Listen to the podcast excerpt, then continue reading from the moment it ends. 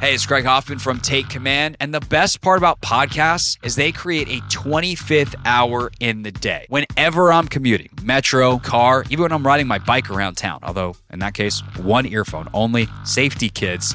I'm always listening to podcasts. And this off season, you can get all the insights, all the news, all the analysis, and Logan and I occasionally make a joke or two in the Take Command podcast on demand so it fits in to your busy schedule. Follow Take Command in the Audacy app or wherever you get your pods. This is Matt Spiegel, and I can't wait to bring you season two of the PBP Voices of Baseball. The very best play by play voices in the game talk about their craft. It's a job so special that even Joe Buck told us he will probably go back to it. I'm 53, basically 54. I, I think it's too early to say nevers at this point in my life. I think at some point I'll get the itch again. Incredible guests sharing great stories from your favorite teams coming this year. Find us on the Audacy app or wherever you find podcasts podcasts.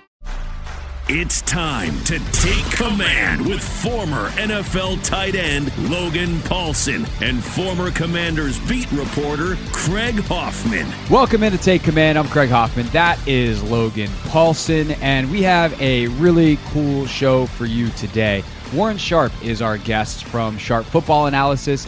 He is just one of the smartest guys breaking down the NFL. And Logan, full transparency to the audience, we already talked to him, and it was a really good conversation. yeah, it was really good. He was a very bright guy, and um, yeah, man, I just love the way he's thinking about football. I love the way he's breaking stuff down. So, absolutely, you know, look forward to getting that conversation to you guys. Yeah, and then on the back end of that, Logan and I are going to react to some of that and kind of go deeper. And you know, Warren is is great, and but our time with him was limited for today. So like we touched on a lot of big picture things, and then a little bit, obviously, or I wouldn't say a little bit, a decent amount on the Commanders, but not quite in the depth that I, I would have liked to get in if we had more time. So Logan, we can dive into a lot more of the some of the stuff that he's pointed out, and I know he's also been putting stuff out on Twitter this morning uh, and some of the stats and where Washington ranks and how all the, the conversations interplay. So Logan and I will have more football talk on the back end of the conversation with Warren as if that somehow wasn't enough football talk. Obviously, the biggest story right now in Commander's land is the continuing negotiations between Dan Snyder's lawyers and the House Oversight Committee because this is how this works. We're going to record this, and five minutes after we're done, the House Oversight Committee is going to put out a statement saying something. Uh, we'll obviously find out. Uh, Dan Snyder yesterday saying that he will not accept uh, service of the subpoena, that they still like he will uh, appear voluntarily, and to break down like what that means. I would suggest anyone who wants more info on that to head to the Hoffman Show podcast feed and check out my interview with Alicia Jessop yesterday. And then, of course, if more news does break, we will have more on the Hoffman Show this afternoon on the Team 980 from 3 to 6 p.m. And we will have more, if, if you can't listen live, in our podcast feed there. Um, so we're not really going to touch on that story on this podcast today, just because it is a fluid situation. It feels like something that could definitely have more breaking news uh, coming into the equation. And the last thing we want to do is put out a podcast and then have it be rendered mute by a statement from the House Oversight Committee five minutes after, like before it's even out, because that's happened to us. Well, we're trying to remember what it what it was. Oh, it was last happened week. last week, yeah. with, with Trent Williams. We did a whole bit on about how uh, he he didn't make the He ninety person and it was ballot, unfair. and uh, and then we stopped recording. I didn't even put the podcast out yet, and they said uh, actually we're putting Trent. And I felt And smart and validated you were because we talked smart. about RG, and the RG made the ballot too. Yeah. So you know that's why. But I mean, also the interview on your show was very good. So why do we need to retread ground there? Same voice. And also, you can listen to Craig's other podcast or his other show, which is always advantageous for everybody. Can you link that in the description or some crazy thing like yeah, that? I, I, yeah. You're Link someone it, who link listens, link, listens to podcasts. Clearly, uh, I will link the interview with Alicia, and really, actually, what I'll do is I'll link the five o'clock hour from yesterday's show in the description because not only was Alicia very good, um, I actually had two different lawyers call the show.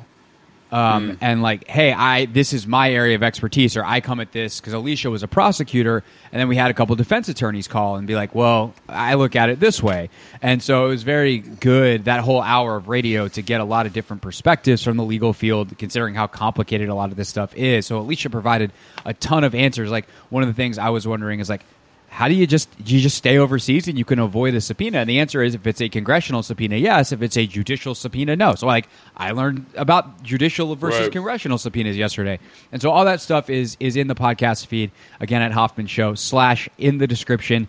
Uh, as long as I remember to put it there, which uh, makes note. Okay, You I will. should remember to put it there. All right, so quick break, come back, and our chat with Warren Sharp, and then Logan and I will do more football on the back end of that. Hey everyone, this is Bret Boone. Would you know it? I've got a podcast going strong in our fourth year. Tune in as I sit down with my friends, some of the biggest names in sports, media, entertainment, for a lot of fun and in depth conversations. As you know, baseball's been my life. It's been in the family for a long time, but it's a lot more than that here. It's sort of like taking a ride in a golf cart around a beautiful track. Join me every week for multiple episodes on the Bret Boone Podcast, available on the Audacy app or wherever you get your podcasts. Our guest today on Take Command is Warren Sharp, and Warren is simply one of the smartest guys analyzing the NFL. He has been working for years to create a number of statistics and different ways of looking at the game and kind of formulate them and, and make it really, frankly, easy to digest. And, and I think does an amazing job of establishing patterns and different things that a lot of us see, but then he can put numerical value to and, and then add context with analysis on top of that. So, with that, Warren, welcome. I know that you are glad to be talking about all the research that you've done, not in the midst of doing it. Uh, congrats on the book that just came out as well, uh, and, and welcome to the podcast. Yeah, thanks for having me. It's definitely much more fun meeting with guys like you guys as opposed to sitting around working until 3 a.m. trying to come up with something inventive or creative that people didn't know, as you just mentioned. You know, that's what I'm really trying to look for. I'm trying to find out why did teams not meet their goals every year? 31 teams don't meet their goal, and uh, and what did they change from last year to this year that might help them perform a little bit better? And so it's a ton of fun, but it's a ton of work, and I'm always glad when that day is done and the book is out. So obviously, we'll talk a lot about the Commanders uh, in that, but I, I know that one of the things that you do inherently in looking at all these different trends is see things that emerge league wide. What are some of the things that you noticed on a league wide scale in 2021 that you expect to maybe change in 2022? Well, change, I think it's going to be up to the offenses this year to adjust to the cover two shells that were being presented at such an alarming rate for them last season. We saw a lot of teams struggle with those, especially teams that pass the football a lot. Early in the season, all of a sudden, the Kansas City Chiefs, Patrick Mahomes, got thrown a ton of the cover two shell that they had to figure out, and they started throwing the ball even shorter than they typically do. Um, and now they're going to be dealing without Tyreek Hill, and they're going to try to have to figure out how to gain more yards after the catch, despite Hill, who's one of the best in the NFL. Um, there's a lot of other teams that were dealing with that as well. The Philadelphia Eagles, a team in your uh, own division they were passing the ball at a insane rate to start last season and they realized that defenses were playing outside of the box. They were dropping guys back. They weren't filling the box. Actually jalen hurts saw the third lowest rate of seven plus men in the box on early downs through the first seven weeks of the season and so they adjusted to that and they started running the ball a lot more. But how will defenses choose to play them now that they have been running the ball uh, so much? So last year was this uh, more of the cover two shell that was being presented. And I think it's now up to the offenses to try to figure out a way to adjust for that this off season and be better prepared entering the year. Um, and when you're talking about cover two shells, do you draw a distinction between quarters and, and cover two, or are you simply just des- denoting like a middle field open structure uh, when you're making that analysis? Mostly middle field open. Uh, we saw a much higher rate of that being played last season. Um, any type of coverages that invite the run is basically what we saw rise last year compared to years past. And defenses intelligently are trying to do that more. I mean, when you looked at the Buffalo Bills, one of the biggest issues that kind of I anticipated they would be facing entering the season, given their 20 20 year uh, and how they rode to uh, Josh Allen to the championship and Brian Daboll started passing the ball a whole lot more was what if defenses try to get us to run the football more because we're not really good at running the football and we don't really want to run the football and we know the rules are totally skewed in the NFL towards favoring the offenses. Uh, for years, they've been making these adjustments to increase scoring because they know that that increases fan interaction, more people watch the games, fantasy football, all this type of stuff. It, it depends on people scoring points on the football field. And so we have seen those rules be thrown to the advantage of the offense. Teams intelligently, most teams, there are still t- some that don't, and that's who we call out in the book, of course, that run the football too much on early downs. But most of these teams have started passing the ball a bit more. That pass rate has increased, and now it's going to be very interesting as defenses try to invite the run more, and they're okay with look on first and second down, I'd rather the Chiefs run the ball for four yards a carry, and if they face third and short, so be it. But I don't want to give up a nine-yard pass from Patrick Mahomes to Tyreek Hill on first down. But obviously, that philosophy has its limitations, right? Like, uh, who was it? LA, the LA Chargers last year. They are known that in that Brandon Staley defense for inviting the run, but then you average over five yards a carry, and obviously that's not a tenable solution moving forward. So you need to kind of walk that razor's edge, correct? Absolutely. And the Chargers went and made some of the moves this offseason to try to help fix that problem. Fortunately, they were one of the defenses that were able to do that and address that because they have Justin Herbert on his rookie deal. Right. And so he's cheap. And so they were able to go out there. Their GM was able to pick up specific players to try to help fill that void. He took uh, Sebastian Joseph Day, just plucked him right off of the Rams, and he is a great run stuffing DT. Um, and so I think they're going to be much better prepared for that this year. As you alluded to, they were the worst team defending the run last season. Staley wants to invite the run. You know, Vic Fangio wants to invite the run, but when you don't have somebody up there who could play that position, it's going to be difficult. And that's why I think a guy like a Jordan Davis was such a hotly contested commodity this year because he's such a big defensive tackle. You could stick there and hopefully play on at least the first two downs and try to lighten your box but still be able to slow down the run enough that offenses aren't really sure and they're put into conflict. Like, do we try to run? We're not gaining the five yards of carry like we were against the Chargers, but they've got so many guys in the secondary that are able to flood the coverage lanes that it's going to be difficult for us uh, to throw the football. And so that's where you would rather have the offenses being in the state of conflict where they're really not sure what the best strategy is to attack your defense. So, as far as the commanders go, you said you try to identify why every team doesn't reach their goals. I think there's some obvious ones last year injury, they had the COVID situation, and like there's stuff beyond the football strategy that clearly impacted their season. There's also a lot of football stuff that impacted their season that did not go well last year. What are the things you identified for Washington as areas to, to work on and fix, whether via personnel transactions or by strategy in 2022?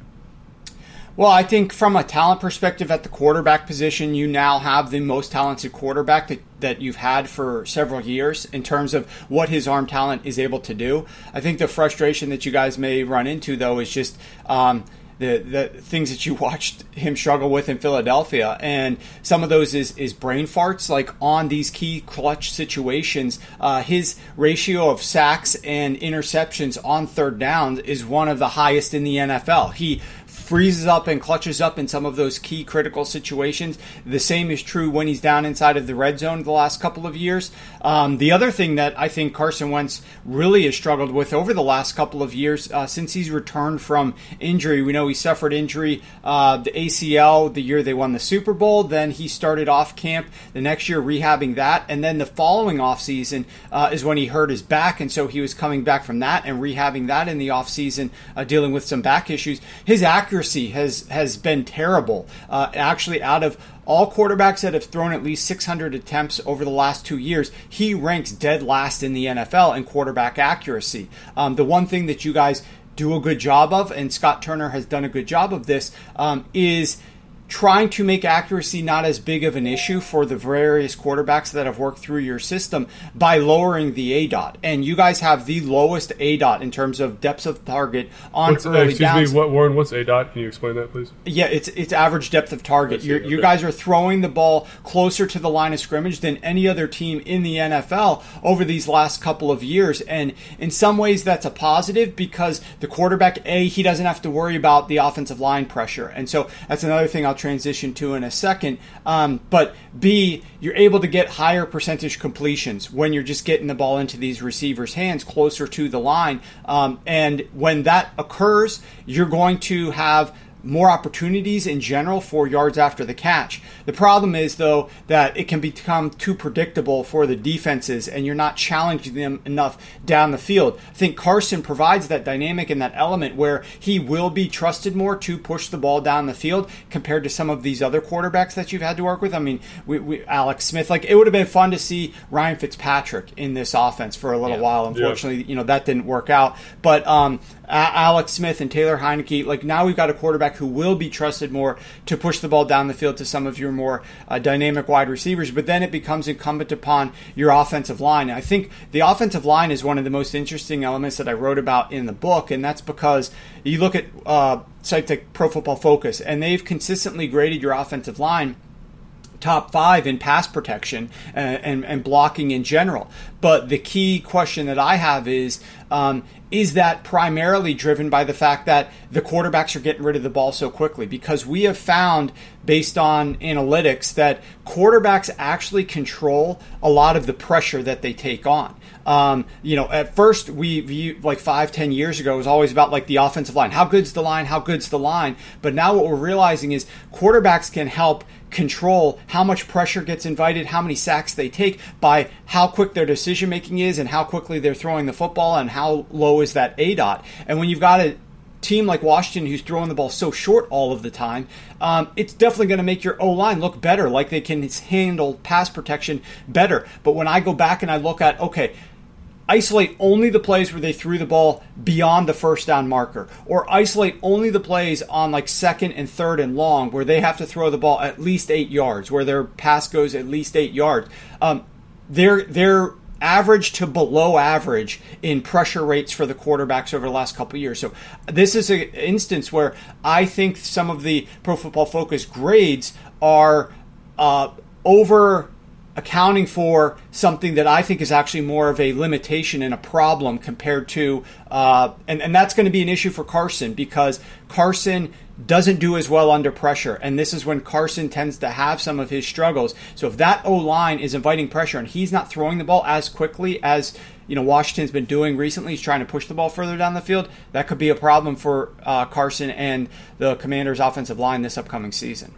It's really interesting to hear you talk about that because I, a lot of what I watch when I watch the team, I feel that innately, but it's interesting to hear you quantify it.